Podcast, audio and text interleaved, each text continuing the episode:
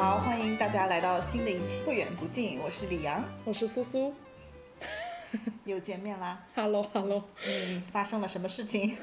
这个就是录之前我们不是先打了一次 Zoom 嘛，然后你就看到我的手指上有一个包包扎了一一个绷带一样的东西，就还蛮蛮粗壮的，就不是一个 不是一个创可贴一样的东西。然后我就是在那之前的前两天把把手给割了，就切到了，不是割，就是做菜的时候相当于拿个锯子拉下来。no no no no no，就是做饭的时候我在切洋葱，我也不知道为什么，这是我第一次切到自己的手，呃，反正很恐怖，就鲜血直流，因为以前没有被切到过，然后看到它整一块肉掉下来，就 almost 要掉下来了嘛，哦天哪！它切到了，切到了呃，我切切到了，我想想，反正就是一整块肉切下来了，然后留了一点点皮，哦然后那个血就你会感觉到那个手指头咕嘟咕嘟，那个血在往外冒血，然后当时我我我自己也很害怕，就我很紧张，我说不知道该怎么办，然后不知道应该包扎还是应该做点什么，然后我就赶紧 Google 就是手指受伤了之后要怎么办。对对对，然后要怎么办？然后他就说，先要拿凉水和泡泡水混在一起冲干净，泡泡？就是拿那个肥肥皂泡，对对对，哦冲干净，然后完了之后就涂一点那种什么 on the counter 什么，I don't know，就是一个药，然后我也没有那个药，但是我就在我的药箱里面找到了一个那种膏药，就是。它上面写的就是说怎么样可以让你的伤口恢复的更快一点，但是呢，在我涂药之前我就晕了，就是你知道那种感觉，就是眼睛忽然间眼冒金星，哦，是身体上的晕。对对对，是真的晕了。然后呢，头头晕，然后眼睛看不清楚，感觉自己走两步就要，就是有点像低血糖的症状。你有你有低血糖过吗？我有有。对，大概就是那种情况吧。然后就在沙发上大概躺了五分钟左右吧。哦，我当时还做了一个急救措施，就是我知道低血糖的时候肯定要补充一些那种激素补充糖分，然后我就去冰箱里面拿出了一罐蜂蜜，然后这样㧟了一勺，直接送进嘴里面。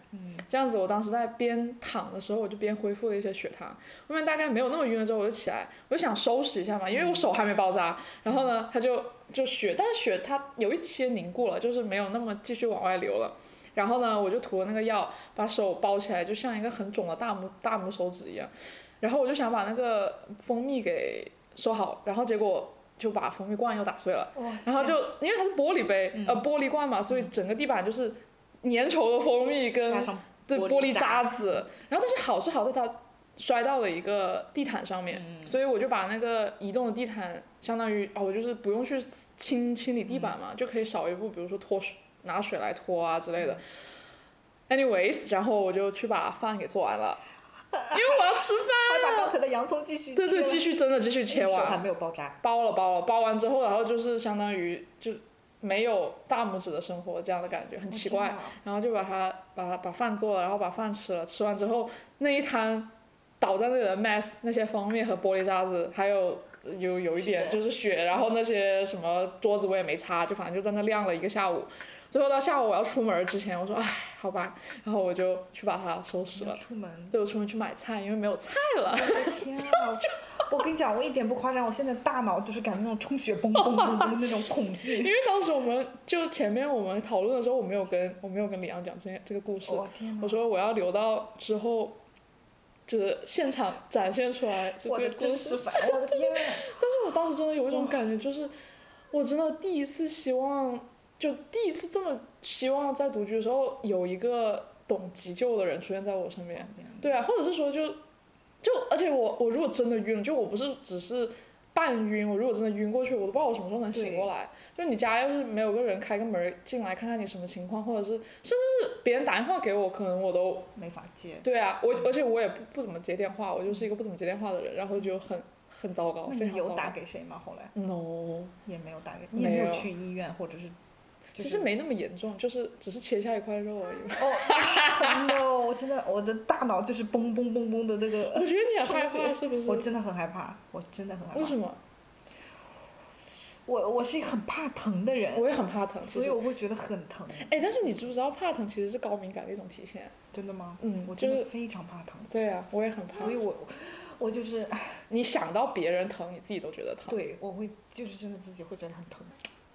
怎么说呢？我觉得一个人，而且还有洗澡这方面的问题。当时就是因为就是洗完澡之后想重新包扎一下，然后当时穿穿衣服的时候可能是没有，就不小心没有弄好，之后它那一块皮又掉下来了，就相当于又流了一次血。好，这个故事差不多就是这个意思，但是这是独居的一点有点恐怖的地方吧？你有没有什么类似这种经历吗？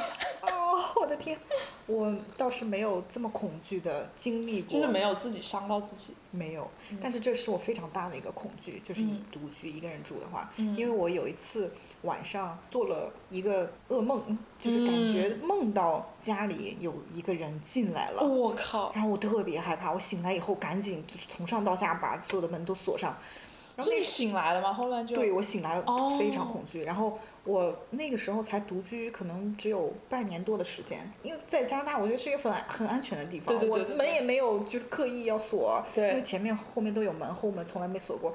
然后我第二天早上起来做的第一件事情就是给安保公司打电话，你哦来给我装那个 alarm，alarm，就是 就是就是非常恐惧，我会觉得我怎么办，就是完全不知道怎么办。然后那我另外一个恐惧就是，就是像你说的，我如果真的发生了嗯什么事情，晕倒了，或者是摔倒了，或者是怎么样，我的手机又不在身边，对。就是我会就是莫名的觉得很恐惧，很恐哎，惧。但是其实你不觉得没有晕倒之前，你也不会觉得说自己会莫名其妙晕倒吗？很少出现这样的情况啊。那人，我觉得人生怎么能说得准呢？我就会有这种恐惧。是吧？嗯，但是那这样不就有点印印证了爸妈所说哦，那你要是老的时候没有人照顾你，所以你独居呃就很危险什么的。但是我觉得如果到老了的话，哎，我可能真的不会选择独居。哦，可能会住一些那种老年公寓，或者是和朋友住在很近这样子，那和朋和朋友住在很近，你朋友也救不了你啊。就救不了我，但是不会，呸呸，如果我挂在家里了很久没有人发现怎么办？是，那确实是不会的。我们现在还还早吧。对我们现在，我觉得这个就是这个风险的程度还比较低，嗯所以我觉得就是只是我有那么一点恐惧，而且我那我还有一次是我生病了，就对只是病毒感染，然后但是哦我倒了有个两天，就是在家里没有人管，没有人管我。我这么想到我之前你你当时打那个叫什么打 COVID 的那个疫苗的时候，嗯，你你有反应吗？那我倒没有。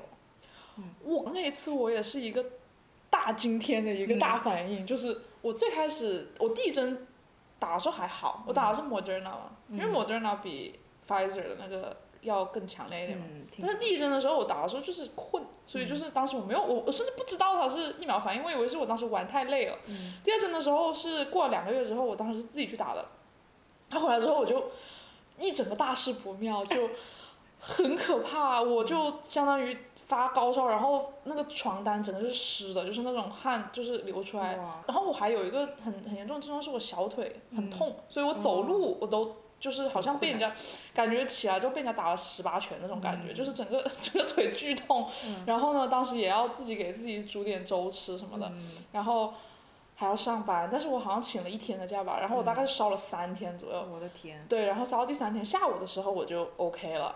所以当时我也有一种自己觉得自己好可怜，就自己在家里面，然后哭对我就是，哭哭。对对对，我就是一样的感觉，我就是就是躺在那儿起不来，浑身又很嗯疼，然后就我好像也是三天，然后这期间我就每天点一次外卖，然后这个病好了以后，我就去买了大病医疗保险。大病医疗保险 对，在这里吗？对，哦，我以前有买了人寿保险，嗯但是嗯没有大病医疗，也就是说，如果哦你有一些你没死，但是就躺在那儿没有办法工作起不来的，公公司其实工作里面的保险报的不是很多，对，所以它。大病医疗就是会 cover 一些，嗯，哦我不知道就是没办法工作，然后那些所以我就在那次发生了之后，我就赶快去买了大病医疗保险。哦，我就每次会在这种恐怖时刻之后，赶快做出一些应激反应。哦，对，然后你 也是之前就是装了个 alarm，对因为我觉得我们可以叙述一下为什么要装，就这个东西好像在国内不常见那个警报吗对对对，警警报，，警报它就是在你的所有的门上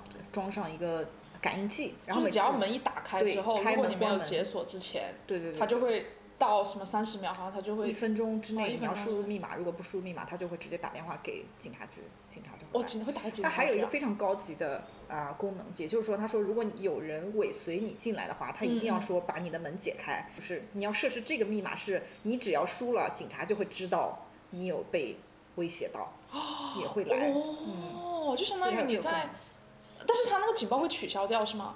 对对。但是虽然他取消掉是为了让尾随你的人知道没有事情，但是警察会知道你按的这个是尾随的这个。对的对的。哦、i didn't know this。警报公司就是有这个功能，哦好所以我觉得高级很很安全。然后还有，它还装了那个就是烟雾的警报。嗯其实我们本身就有烟雾警报，但大部分时间就是关了，也它也就是如果你住在那个 building 里，它可能是连着消防局的。但是你这种独立的，它就不连消防局。但是他们的警报公司的警报就会连消防局。然后你的警报响了，他就会给你打电话。然后通常我接到电话我就说、哦 OK 没事，只是炒菜烟比较大什么的。不是吧？他是真的会打给你啊？对，然后有一次我妈在楼下煎东西，就是烟比较大，她没有及时把门打开，警报就响了，我就赶快跑过来，再着急把警报先解除，然后再把门窗都打开。这中间大概过了两分钟，然后我就想，哦，警报公司要给我打电话，我赶快去上楼拿手机。嗯我拿到手机的时候已经看到有两个未接电话。Oh my god！然后这时候我就赶快打回去给他，然后打回去还没接通的时候，消防员已经到我家了。哇，几分钟，三分钟之内吧。嗯，三分钟，就警报响了，我下楼，按关了警报，关了窗户，再上楼，消防员已经到了。那消防员到了之后呢？他跟到时候他？就问一下是怎么回事，然后他们还是在房子周围，然后房子里面大概检查了一下，然后就走了。就是我一方面觉得非常的安全，就是对对对，三分钟真的就到家了。然后另外一方面，我担惊受怕了很久，就是这个嗯消防局来一次会给我寄账单吗？就是我当时跟我妈说，OK，如果我们两个月内没有收到账单的话，我就请你吃一顿大餐，我们就省了这个钱。哦，然后现在有半年多过去了，哦还好那倒没有嗯没有收到所以。就是我后来也请我妈吃的。哦，OK OK。嗯，那你从什么时候开始独居，或者是说你的独居的经历是怎么样？哇，我其实独居没有很久，你想从小跟父母住在一起，然后我是读啊、高中的时候，那大概是十三四岁的样子，就是嗯从一个小县城去到了一个旁边的大城市。OK，一开始肯定是住宿的嘛，住在那个学校的公开提供的那种公寓里面，对对一个房间住六个人那种。嗯，他们我爸妈就会发现我我瘦了特别多，我吃的不好，我就是完全不会照顾自己，不会不知道吃什么。四五岁，对，然后我所以我爸妈就给我转去了那个寄宿的地方，寄宿地方也是有室友，大概有四五个人一个房间，然后总共有十来个人这样。后来我又瘦，继续瘦，是因为他们那边的伙食也不是很经常合我的胃口。对然，后后来就没办法，我我爸妈就把我的外婆搞到那个城市去，在我的嗯。学校旁边租住了一个房子陪着我，给我做饭，然后我就哦胖了三十斤。那个时候是我人生的体重巅峰。哇塞，然后但是就所以就一直是有人陪着，就我自己一个人，别说独居了，就是和大家同居都好像生活的也不太顺利。然后后来上大学以后也是那种宿舍里有四个人的那种，所以上大学也没有独居过。对，然后出国以后，我们是也是好像有四个还是五个人一起租了一一个那种 house duplex，啊，对，就是那种一层楼，然后有三个房间，但是我们住了五个人那种。你们你们是认识的吗？我们是在国内，我现在已经忘了哪个平台了，可能是天涯，也可能是暴露了年嗯年龄。对什么，我忘记了哪个平台了，就大家联系上，OK，我们一起来，然后大家要不要一起就同时到这个学校去上学，然后就反正是某一个论坛，但是就是你们也见也没见过面，没见过面，只是就是说有联系到一起要住一起。对对，嗯就是有约了四五个女生住在一起。我当时是，我当时是那个地方，我搬进去之前，我以为我要遇上一些不认识的人嘛，嗯，但结果搬进去之后发现那个人跟我以前住过同一个宿舍，就在我高中的时候的宿舍。在也在加拿大吗？对，几岁的时候来加拿大的？十七岁，我天呐！对对对，十六岁不到十七岁的时候。然后呢，你然后呢？我然后就和那几个朋友一起住了有个，我忘记多久了。然后后来再换一年，好像跟他们一起住了两年。然后再后来之后就嗯和男朋友一起住，嗯，然后一起住。后来又我们买了房子之后也是一起住，当然，然后后来一直到 离婚了以后我才算独居。但独居也我的小孩是一半一半抚养嘛，所以我有一半的时间一个人独居，一嗯一半的时间小孩会在家这样。所以你算起来，你真正自己住的时间有多久啊？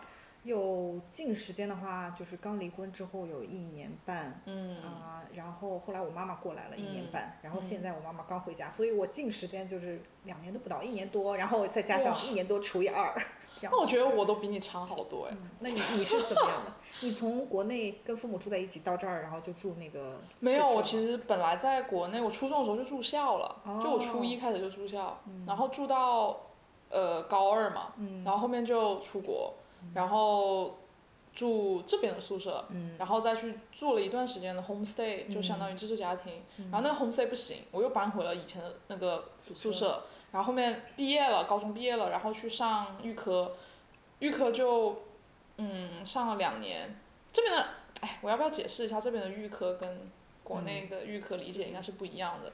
就是魁省的教育制度是五年的高中，就五年的初高中加在一起，然后一般的是六年嘛。然后他这边是有两年的预科，相当于一个桥梁在公高中跟大学之间的一个东西。然后大学是只读了三年，就不是说读四年，其实加起来是一样的，六加四跟五加三加呃五加二加三，对对对，所以一共是十年。然后我当时就在读预科的时候，我其实已经满足可以出去住的年龄了，就十八岁了嘛。嗯，然后就去，所以这边是有一个法定年龄了，你多大可以一个人住因为你要去签 lease 啊，哦，你签 lease，你你要么就是你未满十八岁的，你没办法签合同啊，你 like 你未满十八岁的话，你没办法一定要一个监护人，一定要监护人嘛，所以当哦。时、当时我是满十八之后，我就可以出去自己住了。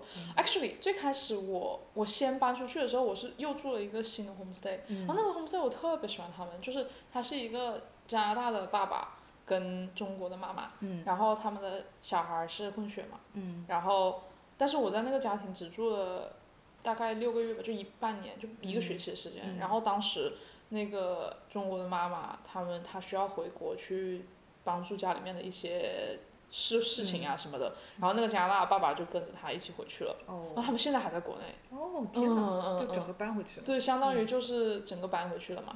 然后呢，我就因为他们的离开，我就被迫需要自己搬出去。所以我的我刚刚前面说遇见了那个不同房间的，但是以前认识的那个朋友，就是从这里开始的。哦对，然后这个其实也没有住多久。哇哦对，然后第二年就预科相当于这个我又住了半年，预科结束之后。我就找了个室友，就是网上征的那种室友，嗯然后就征到了一个室友之后，我们就相当于一个人住客厅，一个人住房间，就这样住了一年。嗯然后再过去之后又上大学了，嗯。然后就开始找认识的朋友当室友，就在学校附近。嗯。其实我好像一直都有室友，我。因为以前可能年纪的时候小，然后住找室友也便宜一点嘛，啊，然后就分房间这样子，每个人给一一部分的钱，后面就出去交换了。交换的时候其实算是独居吧，因为、呃，哎，其实这个也我不知道怎么算，因为也是有一个一个 flat 里面你有你的 flatmate，、但是你跟你的 flatmate 都不认识、f l a t m a t e 可能是从美国来的、香港，然后其他的什么、也是都是交换生，都安排在那一个、那一个 flat 哦，所以。是交换的学校安排的，对对，因为呃，他们知道交换生肯定不可能像其他的学生一样在当地找一个新的公寓嘛，嗯。对，所以就是相当于把学校的宿舍比较紧俏的、离学校近的、都租给这种交换生，然后不是不用签一年的 lease，就是签你那一个学期的那个、哦按月交，然后那个之后。那个之后，那个是那时候，那个之后，我觉得其实蛮算，还算蛮算独居的，因为当时哦，当时还发生了一件很可怕的事情，我现在想起来了，那个时候我妈和我爸来来英国看我嘛，但是那个时候我自己也才刚到英国一个星期不到，就相当于他们也想来玩，我自己也不熟，我就。我就当时做了特别多攻略，而且我自己也有时差，他们也有时差，他们的时差就会导致我休息不好，然后但是他们早早晚上早早去睡觉的时候，我又要在那里看攻略，就相当于要在伦敦玩什么。他们只来伦敦一周，然后第二周我们又去了巴黎跟罗马，就相当于我我自己哪都没去过，然后我要去研究出来买机票啊，订 Airbnb，然后玩什么，今天去哪，明天去哪，然后全部行程都是我的安排。他们走了之后的那一天晚上，我应该是家里面没有东西吃了，我就吃了一包我不知道是什么时候的泡面。我现在想起来，那个泡面应该是就是过期了，就是泡面也会过期的哦。我的天，对，然后我第二那一天我连我觉都没有醒，我就开始呃上吐下泻，就是在那个应该大概是凌晨，反正凌晨三四点的时候我就开始发现不对劲，然后我，然后而且它不是一次两次就可以说吐干净了就没，它不是这样，它是好像把胃里面所有的东西都要吐出来了。我的大脑要开始充血了，开始嘣嘣嘣。然后我当时真的很害怕，因为我我在那里我也不认识别人嘛，我就刚去交换，我可能知道我发妹是谁，但是我跟他们超级不熟。然后我以为这样情况也会过去，呃，当时是真的严重到我觉得是需要看医生的，因为是他是不停止，我只要喝口水都会呕出来。然后我觉得，然后那时候也是晕，就真的是有点要晕在厕所了，因为去虚脱了嘛。嗯。后来，后来当时就觉得天哪，为什么我要讲话？就是为什么我要做这样的事情？我自己为什么要自作孽不可活？嗯，但是当时我我就联系了我一个呃法妹是香港过来的，然后我就给他发短信，我说。哦，首先我是先打电话给医生，就学校的医生，我说我现在什么什么情况，然后他就电话里面帮我开一个药，然后我自己去不了嘛，因为我真的整个人就是晕在床上，然后我就叫我的香港发妹帮我去取药回来，然后他顺便在呃那个学校附近的那种店买了买了一碗粥给我，所以这个是我当时活就就活下来了，就真的是要没有他的话我都不知道我怎么办，我也取不了药，唉。那你们当时都是每个人一个房间吗？对对对对对，但很小了，就是那种，很我觉得蛮搞笑，像监狱房，你懂吗？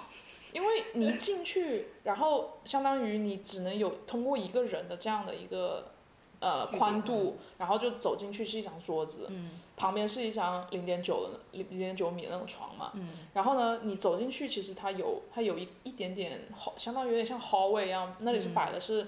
一个衣柜，然后左边就是厕所，它那个厕所是架高起来的。我觉得它是本来没有这个厕所，它是后面改额外装的。是你独自可以有一个厕所。对对对对对。还可以。是，但它巨小，就是你住过那种香港的酒店吗？没有。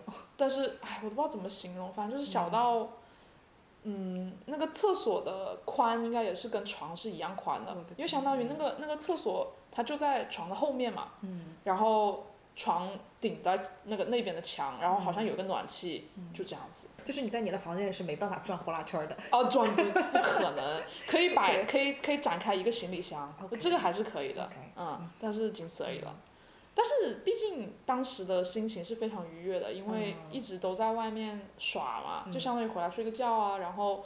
也知道自己不会在这里住很长的时间，所以他又他又离学校非常近，我走路十分钟我就可以上学了。嗯，对，如果是短暂的话就还。对，那那个算是我真正意义上开始的独居生活吧。嗯。然后到后来回来之后，我就开始了我的长次长此以来的独居生活，因为回来之后租了一个，就接了一个别人的别人剩下的 lease，然后就住在也是住在学校附近。那个时候就开始实习，然后每天自己给自己做饭这种的。其实做饭已经。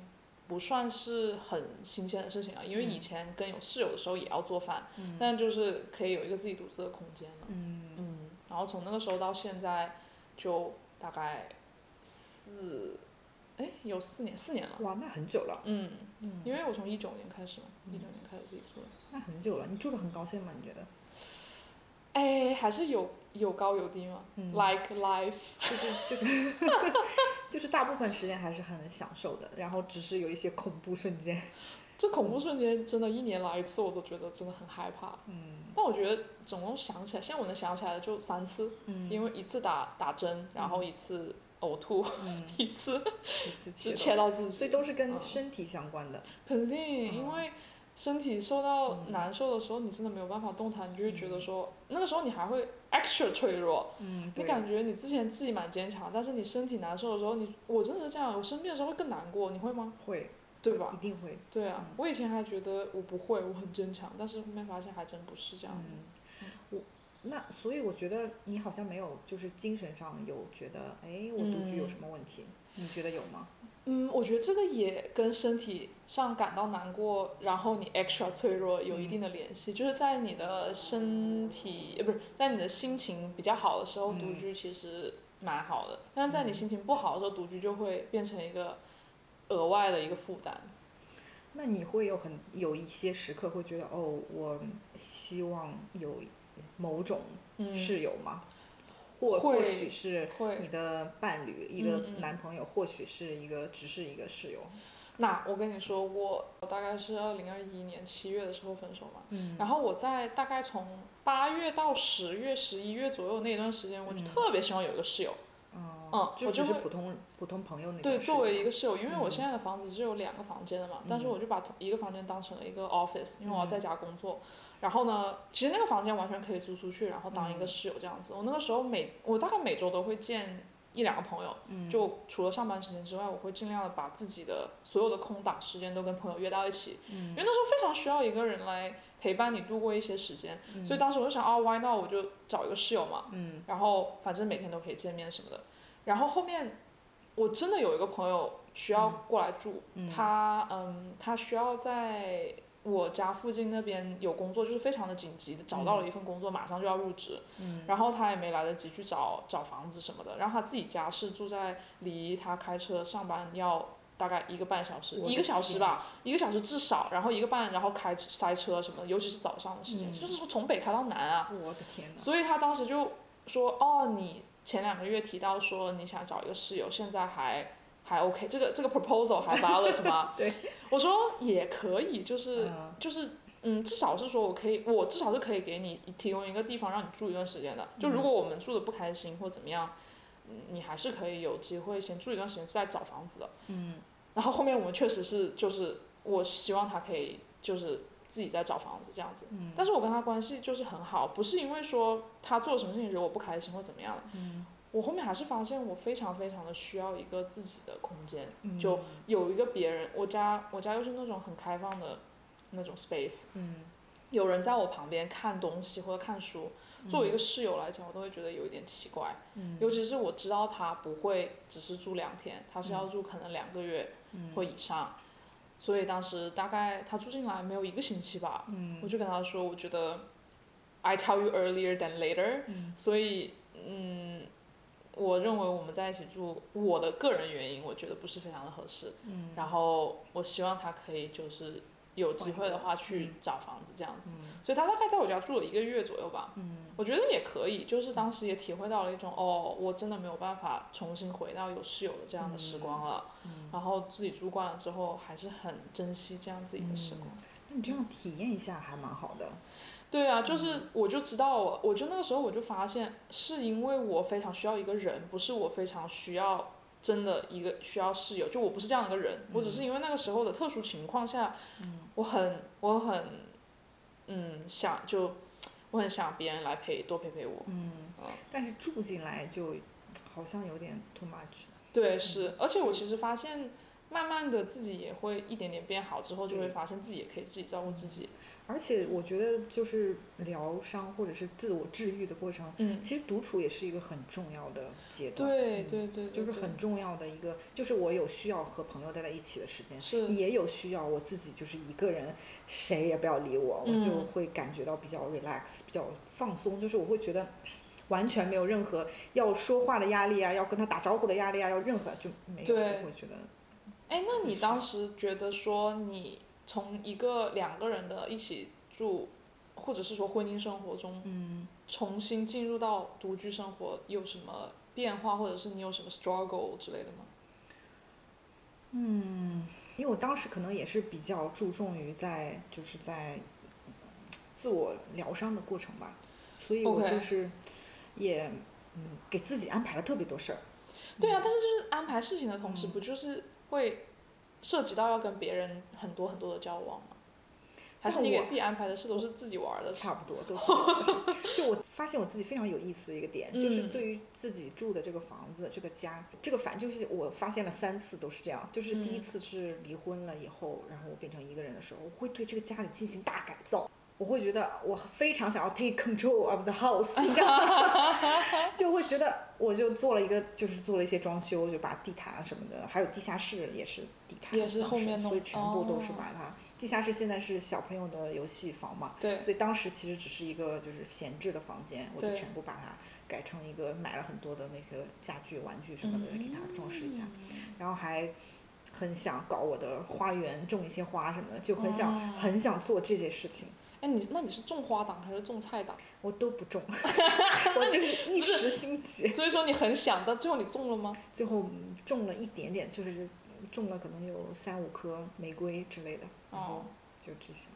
，OK OK，就当时在我非常觉得没有啊、就没有方向的时候，还嗯在自我就是 lost 的时候，我觉得这些事情我非常的喜欢做。然后现在我又回归本我的时候，我就觉得呃，我好像没有，就是呃没有那么大的兴趣。哦，那就 是说，相当于不是非常有本我的时候，反而会去做一些很大的这种陶冶情操，或者是大的改造。对，我就做装修啊，然后给家里做，嗯，就是做大清理。就是嗯我是一个非常喜欢 organize 的人，我会嗯把柜子里所有东西拿出来，然后重新整理一遍，然后放回去，然后但是你做这一次之后你就结束，还是说你会一直 maintain？我会把从里到外、从上到下所有的地角角落落都重新 organize，因为这个是一个很大的 project。因为哦，就就说就在你做 project 的时候你做了，但是做完那个 project 之后，你还有重新去就是把它 maintain 好吗？有有有，我喜欢哦，OK OK，organize，就是哦，所以在收拾中感到一些对我非常喜收拾的快乐欢收拾。嗯其实是这样，你看收拾的时候，你就会有一种我把它 take control 了嘛，对对对对就是你有一种对物品的掌控感嘛，对而且这里都是按照我所想要的样子，对它一切都是归我的，是的，而且我有那个信心，我可以把它保持住这个样子。嗯，所以我发现呢，就是上一次我离婚，还有妈妈回家之后，我做了这些事情。嗯然后后来我一个人生活了一年半，我妈妈又过来，然后她在这里又哦生活了一年半。然后是之前前就是我们上个月的时候刚回去，对对对对。然后现在我又一个人生活，我回来之后就在进行我的大清理 project。啊，你现在在进行的大清理 project 啊对的，对的，我在进行？是什么？就是我我妈妈在的这一年，因为我我的背景是我不做饭，就是我不我不会做饭，我也不 enjoy 做饭，嗯我也不喜欢做饭这件事情，所以我妈妈在的一年半，厨房我是没有摸过的。就一年半没进厨房。对我可能会帮忙洗碗，或者是帮忙买了菜放到冰箱里。对 That's it，就是 完全就厨房不是我的领地，所以我妈妈回去了之后，我就发现哦，有些东西这里这里放的东西不是我想要的地方，然后那里就是哎呀，这塞的好像有些东西过期了，我就会非常难受。我就，我会想要对我厨房拥有的所有的东西有一个非常清晰的 idea，什么东西在哪里，什么东西应该摆在哪里，是然后什么东西拿这样拿起来最方便，会有我的想法，所以我现在就在重新全部的把我的厨房的每一个柜子重新整理一遍。啊、然后还买了锅，对，买个锅。因为我们刚刚本来是要吃饭的，然后但是就，然后就我上一次来录博客的时候，我就发现那里有一口有一口新的锅，然后我就问李阳说这个锅是怎么说？说哦，我要搞一个新的铁锅，然后一直可以传到给儿子和之后的一直用下去的。然后我这一次看那个锅，那个锅还是崭新的放在了那完。全没有，时隔两周，完全对对对还没有开锅。哎呀，没事没事，一点点来嘛。我对做饭真的，嗯，你不感兴趣是不不？感兴趣，但那你对吃呢？很一般。哦，就是你对吃没有什么太多的追求。对，哦，我发现确实是这样的，因为如果对吃有追求的人，一定会做饭，就一定会对。想要做出自己想吃的东西。我觉得这很 natural，就是你就也是一个 take control 的感觉。我觉得他做的不如我想要的，那就我自己来弄，哦，或者是说我我知道他做的好吃的原因在哪，我要想我想把它 find out，哦，或者是这个东西和那个东西之间的变量是什么，然后会产生什么样的嗯结果。嗯，嗯，我我是一个比较爱做饭和吃东西的人，就我就是收拾整理，我我会把厨房的每一个柜子，然后我的每家里所拥有的每一个柜子，电视柜，还有每一嗯个卫生间的下面的储物柜，每一个抽屉，我全部都会就整理一遍。哎，你知道吗？我之前呃，我之前我前我不是上个月说我回国嘛，然后我回国之后，我把我自己就我爸妈家里面我也全部收了一遍，就是从那种储藏小的储藏室嗯。到呃那种隐形的柜子吧，嗯。主要是这两个地方是重灾区，就是。就首先东你放到里面的东西你不常用嘛，嗯。其次呢就是会囤一些生生活用品，然后呢那个生活用品它放在那里你就不知道你买了多少，所以下一次看到又有折扣的时候你又会去买，所以最重要的我因为我妈是一个很喜欢囤货的人，我不知道为什么，然后她也不知道她自己买了什么东西，然后我就我当时就跟她说了一句话就是。你想要知道你囤了多少货，你首先要看得到你囤的货在哪，对不对？对，就是你你根本压根什么都不知道的话，你就会一直继续这样的过程，然后你就会没有任何的感觉，你到底买了多少东西。所以当时我做的第一件事就是把所有东西拎出来，就是全 那个清理。对对，那一个那整个房间和那那些柜子是全部是首先是空的，就是你你只有把它拿出来了，你才能够把它放回去嘛，不然你怎么弄呢？然后当时就是我在家里面。这样一番操作大概搞了两周左右吧，零零总总加起来反正蛮久的。嗯。后面呢，我，你收拾好之后，你又需要去 maintain 它。嗯，对。然后这个时候就有意见了，你知道吗？大家就会觉得说，哎呀，这个怎么你一回来，月薪搞得这么干净，我们都好难好难维持它呀。然后就是我爸就嫌弃我说太认真了，就是做事情太仔细了。嗯。然后。搞得其他人也要配合你，然后搞得很累，你知道吗？嗯。我而且你只是一个人，三个人，你家里有其他的成员都要配合你。对，就是说你会看到你眼眼里容不容不下沙子嘛？嗯。你就会看到一个事情，你就会觉得说，哦，就强迫症，反正就是。对。其实我们俩这一点也挺像的。嗯，就是整理。就对这种事情有一种执念。对对对对。嗯。哦。我对我自己的一个很大的观察啊，就是我我可以很自信的说，我非常的整齐，就在我收拾收拾以后，我可以保持的很好。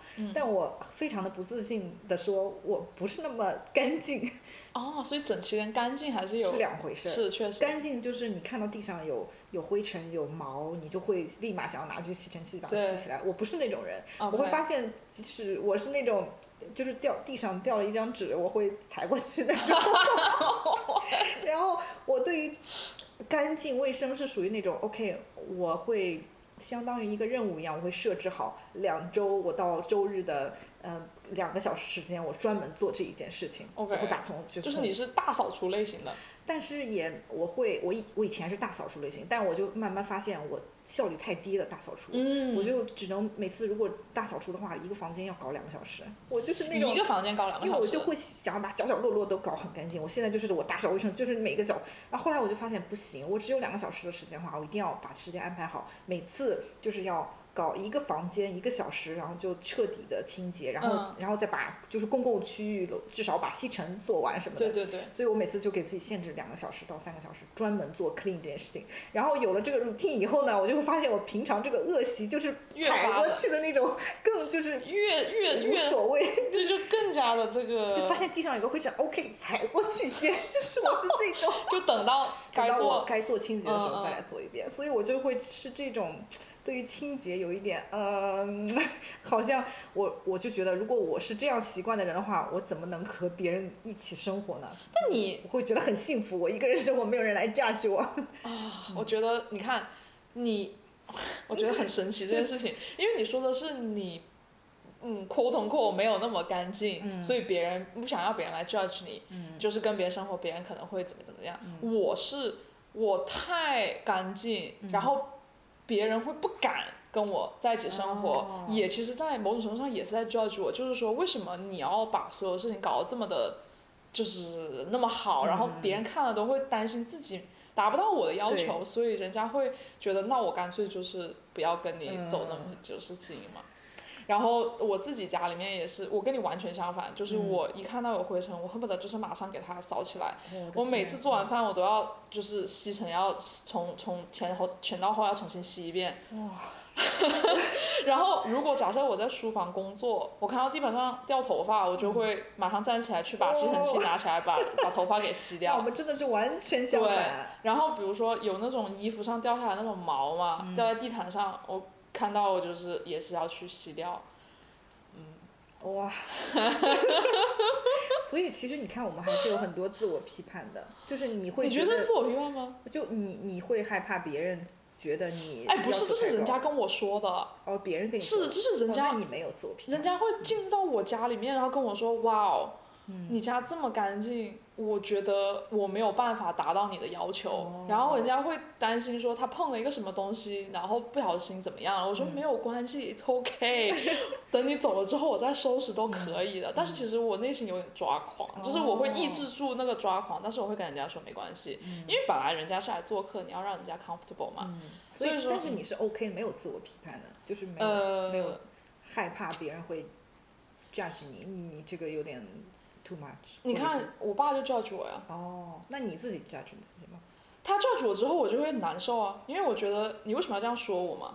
那我觉得我做的也没错嘛，嗯但是我没有办法做到说完全呃忽略别人的这种嗯 judgment，、哦，但我觉得那你还好，因为我有很多的自我批判，怎么说呢？就是我会觉得，啊、李阳，你为什么不能就去拿个吸尘器把它吸起来？就是那种嗯我会有自我批判，但我还是做不到。又怎么样呢？就是这个事情也不是很重要，就是他又他又他又在那个灰尘在那儿又怎样？所以我和我妈生活在一起的时候，还包括之前我前婆婆她在这儿生活的时候，我也是连卫生都不需要打扫的人。为什么？因为我的忍耐程度很高，就是那种哦我可能需要攒个两周，我一次性做一次的。但他们可能忍不到那个时候就已经做好，然后等到我想要去做的时候，就发现嗯好像没有那么脏，然后就慢慢习惯了，我就再也不做这件事情了。哎，你知道我想到一个词，就是嗯我以前给我自己的一个定义，就是很久以前啊，小时候的时候，我我的那个微博的简介就是，呃，low tolerance high maintenance，就是我。你。对啊，因为我的容忍低、容忍度很低嘛，然后别人我是一个很 high maintenance 的人，就是我对什么东西都就别人 maintenance 我、嗯。maintain 我都很麻烦，就是我就是一个生人勿近，不然你就会遭殃这种感觉。那我觉得你至少是一个 high tolerance，对，然后 maybe low maintenance low，你觉得你 low maintenance 吗？我还好吧。就你还挺好 maintain 的。对对。天哪，我觉得我真的是我最孤寡近几年可能高了一点，但是以前我是非常就是嗯很，我是一个很讨好型人格啦。真的，嗯天哪！那我们两个在这一上面真的很相反哎。嗯我以前也会 judge 我自己，就是我觉得说，天哪，你这么难搞，你怎么办？嗯现在就觉得说，那难搞就难搞，就找一个真的比我能难，呃，怎么说？找一个能搞得定这么难搞的人喽。哦，我有一个很有意思的观察，嗯就是呃，我想问你，呃，你有发现，比如说你独居了一段时间之后，嗯，呃，然后你再回去父母那边，你会有发现一些父母的行为有影响到你吗？就是你发现哦，原来我父母是这样的，所以我也是这样的。超级会。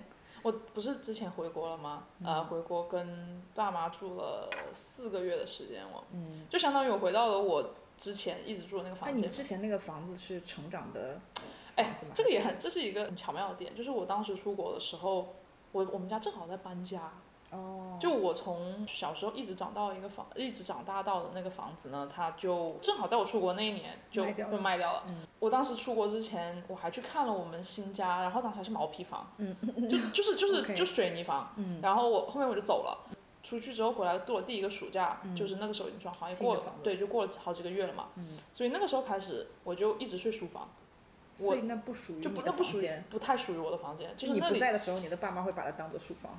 是这样的，我们家有一个床垫，嗯就我在的时候它是放下来的，我不在的时候它是立上去的，然后那那就是一个书房然后那里正好有一个空地，就是只够放一个床垫，嗯我是没有衣柜的，哦，然后我。反正我就是一个，当时就就是属于临时居住人所吧。采访一下你的爸妈怎么想的？没有你的房间。他们说这是这就是你的房间啊，哦，我就说这是一个书房好吗？然后后来前这两年吧，呃，是这样，我奶奶换了一个床，因为我奶奶跟我们住在一起嘛，嗯我奶奶换了换了一个那个床架，嗯，然后她的老的床架就给我了，所以我从一个地板人士上升到了一个有床架的人士，对对对。后面呃，哦，当时还哦天哪，我又想起了一个想起了一个恐怖故事，嗯就有一年我在家里面凌晨嘛，就在国内的时候我要选课，嗯。你知道你选课的时候就是要抢的嘛，所以你嗯一定要凌晨，比如说三点钟起来选课，嗯，然后你知道广东的家里面，凌晨的时候是会有蟑螂的出现的吗？我我 no，这是我巨大恐惧。我也是，我超怕蟑螂，就是蜘蛛什么的我都还好，但是我真的最怕的就是蟑螂，尤其是广东的蟑螂就巨大。当时我因为我是地板人士嘛，就我只有一张床垫，哇，当时我就看到了，我去上厕所回来，我就看到有一只蟑螂，然后它，我躺下来的时候，它飞，它从我的枕头后面飞了过去，你知道吗？蟑螂是会飞的吗？蟑螂是会飞的，而且它就直接就这样过，吓死我！因为我真的我躺就相当于蟑螂在我的头上，你知道吗？我哦天哪！巨害怕，然后这也是一个在生活在国内的一个恐怖故事吧。不，总之，我现在是一个有床有床架的人，嗯然后好像这两年蟑螂的数量减少了，骤减。哦我想插播一下蟑螂，嗯你插播国内是蟑螂，这里是蜘蛛哎。如果你不怕蜘蛛，还哦我不怕非蜘蛛常怕蜘蛛。哦，为什我么巨？恐怖，就是我，晚上其实刷刷牙的时候，你会、嗯因为我前面是一大面镜子，然后背后是我的对对墙，嗯卫生间的墙，我会在镜子里看到背后墙上有一只超大蜘蛛，多大？嗯，有有大拇指，哇，有的蜘蛛怎么那么大？有就怎么形容？大拇指的指甲盖儿那么大。还好吧。我觉得指甲盖的蜘蛛属于非常小的蜘蛛了，我以为你说是那种就是一个手掌那么大的。哦天哪！那种我也见过我，真的会离家出走的，那那种真那个那个。真的很恐怖，那种是真的你很恐怖。见过吗？我见过啊。在你家吗不不不不，在就是在某在某一个那种室外的墙上吧。？No，我天哪！我如果家里有那个，我真的立马会离家出走的。Oh my 太！可怕了。OK OK，说回到你的床架。呃，哎，我为什么要说到这个？我哦，我想说是我回国了，跟我爸妈一起住的嘛。我觉得我妈的清扫习惯跟你很像，她的高容忍度是因为她很忙，嗯她就没有时间管这些东西。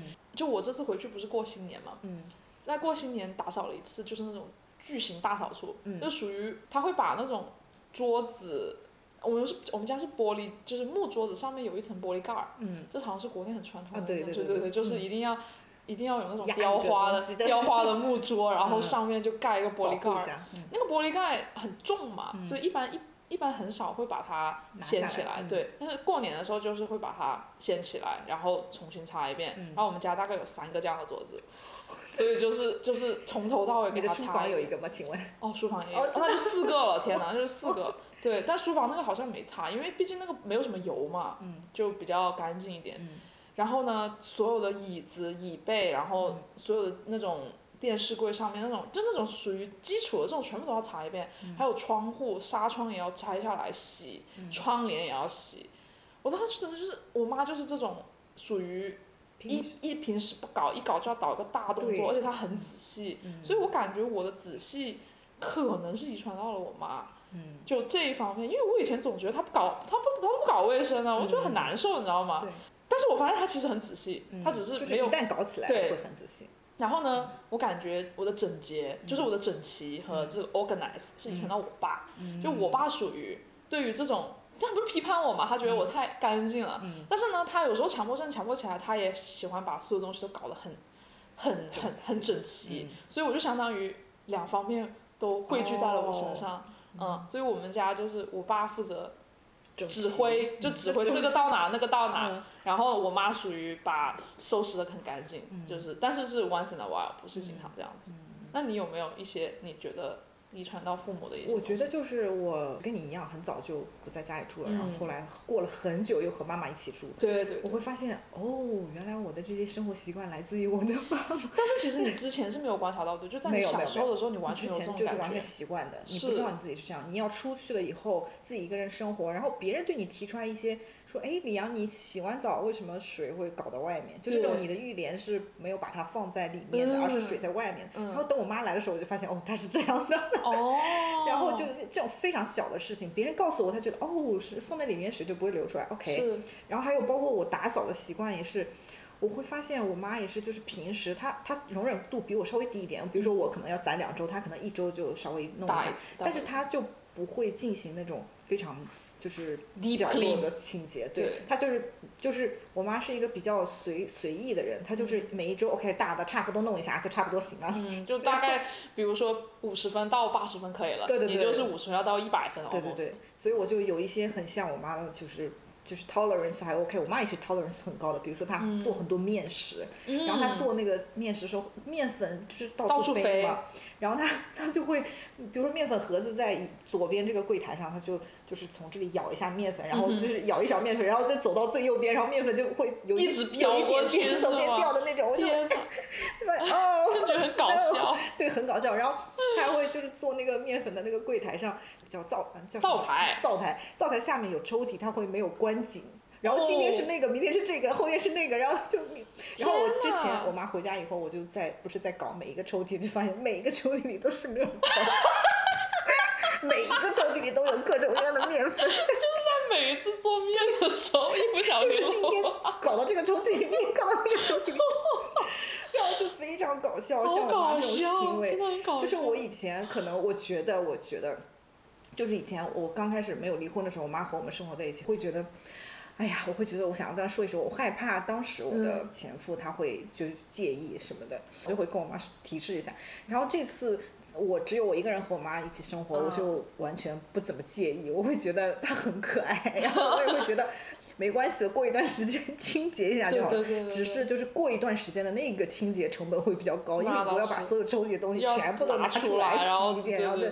但是呢，就是平时日常的话，我会发现。它是没有办法改变的，所以我也就 OK，就所以我就会发现我是一个容忍度非常高的人。那真的这样子跟你相处还蛮，哎，肯定是跟容容忍度高的人相处起来更轻松嘛，因为你会能包容很多东西嘛。因为我觉得接纳这两个字真的太难了，真的特别难。我会觉得去年我妈过来生活这一年半，我又进步了很多。嗯，就是因为你生活在一起，肯定还是有一些习惯上的啊。不一样，那是我就我就发现有些是他已经这么多年的习惯了，我我又要跟他生活在一起，又要保证两个人都是高兴的或者至少是舒适的话，我就只能互相接纳。我能说的就是试一试，如果他还是没有办法改变的话，我就一定要去试着去接纳这件事情。如果不然的话，我们就会很住在一起会很惨。哎，我再跟你说一个很有意思的事情，就是你刚刚说。你要接纳对方跟你这个不同，然后你也没法改变人家嘛。但是你有没有遇到过跟你完全一模一样的人的时候，其实也很恐怖。就我当时是这样的，就是我当时接待一个朋友从呃从欧洲那边过来玩嘛，他就我让他在我家住了两天这样子。所以其实我当时对这个事情也没有太多的期待或不期待，因为我反正两天你不管再差再好都都你就走了。然后我发现他跟我就。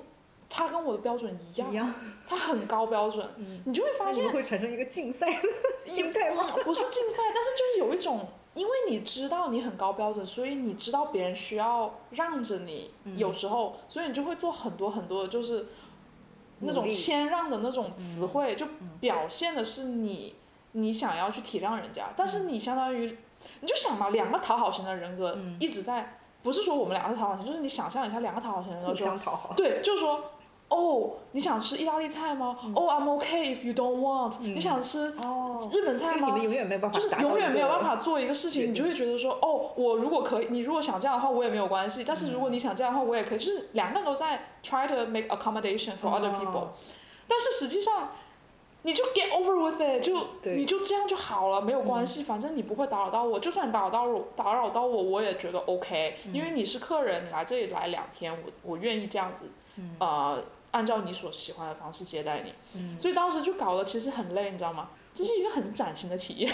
对对对，我我有这样的经历，就是我也有这样的朋友，他们是非常嗯非常愿意照顾别人，非常掏心那个。我因为我以前是一模一样的人，但我现在有所改变，是因为我有时候以前可能就是别人要 offer 你给你一些帮帮助或者什么时候。我会很害怕去接受这些，我会觉得我不好意思麻烦别人，我就觉得我我就 no，就是我觉得啊我很难接受。现在我会发现，嗯，就是其实能够接受别人对你的帮助，别人对你的善意，别人对你的一定程度打引号的讨好的话，其实是对对方做出了一些就是接纳。所以我就这一年跟我妈生活在一起也比较啊，大部分时间都还是比较舒适的。那你感觉有受一些影响吗？比如说自己的个人时间得到了就是被被占用之类的。非常多，完全，我所有的个，因为我有一半时间小孩在家，你的重心就在小孩身上；，另外一半时间呢，小孩不在家，我就会花很多时间跟我妈聊天，因为我以前发现没有跟他们进行过很。那种很好奇的聊天，比如说我不知道我妈年轻的时候她经历过什么，因为你童年的时候是那个时候是年代的，就是你生活的环境是什么样的，你的父母那时候什么样，我就有很现在对我妈就产生很多好奇，我就会问她很多很多这样。就相当于跟她有一些采访式的那种问答。对对对，就是那种我觉得好奇纯好奇，我非常好奇她年轻的时候，你你在那里上班的时候是怎么样的？你在那里上学的时候你是怎么样的？然后就对他有了很多很多新的了解，所以我你想我一周的自由时间没有小孩子的时间到晚上，然后有两三天都要贡献给，也不是贡献，不能说贡献，就是跟他分享，就是时间，跟我就是跟我妈的高质量的时间，就是我们在一起聊天什么的。然后还有剩下的时间，我们要买菜呀，我们要去就是 就是那种各种跑腿的事儿，对跑腿的事儿，所以我自己剩下的时间几乎就没有了。然后我有有每隔两三个月可能会有一次会觉得，哦天哪，我好想回家，不要说话，不要做任何事情，就瘫着，好想，就是好想回家一个人待着，有就每隔两三个月会有一次这样的感受。嗯哼，但是那嗯，我也知道就是没有办法，那我就 OK。那有时候我就会自己待在房间里，就是勉强就是一个人待一会儿，就是这样。然后但是可能就两三个月有一次，然后嗯就可以很快的调节过来。那你如果不跟你妈住的时候，你自己都喜欢干点什么？嗯，看电视，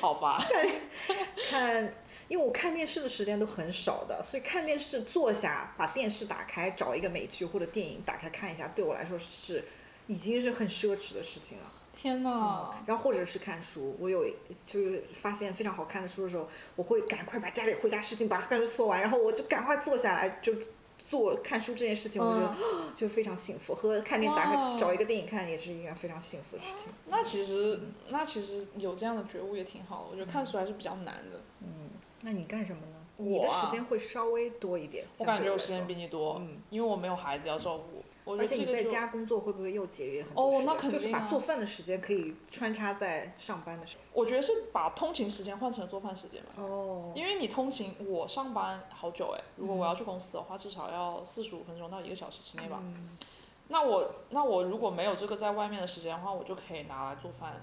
嗯嗯，晚上做饭的时间就稍微长一点，然后哦还可以运动啊，因为你下了班我就基本上我就我就直接换个衣服我就去，要么去跑步，要么就是去健身房，要么就是自己在家里搞、哦搞健身，这个大概半个小时左右，然后洗个澡，这样子、这样子相当于一个小时的时间，我就可以用来做这个。哦，嗯，你看你问我的时候，我就完全没有想到运动这件事情。哎，你不是最近开始搞瑜伽吗？啊、我瑜伽搞了还挺久了，从啊，我搞了有两三年。对但是瑜伽对我来说就是不带孩子那周，每周去两次，嗯，就是只有这两次。其他运动我就啊、no，我就我就是那种喜欢坐着的人，就是安静 坐着，你就不喜欢运动吗？就是我不喜欢运动。我还挺喜欢运动。我非常希望我有一天能发现运动的乐趣。我我我现在觉得我时间都不够用哎，就是虽然是一个人住已经有很多时间了，但是好像还是、还是有很多很多想做的事情。那以后想不想继续独居？就对独居是一种 positive 还是非常 positive，、嗯还是 positive？我感觉我们俩都比较嗯，非常比较喜欢非常快乐，嗯，OK。好的，今天非常的愉快，非常高兴，好啊，那我们就下次再见吧，下次再见。拜拜。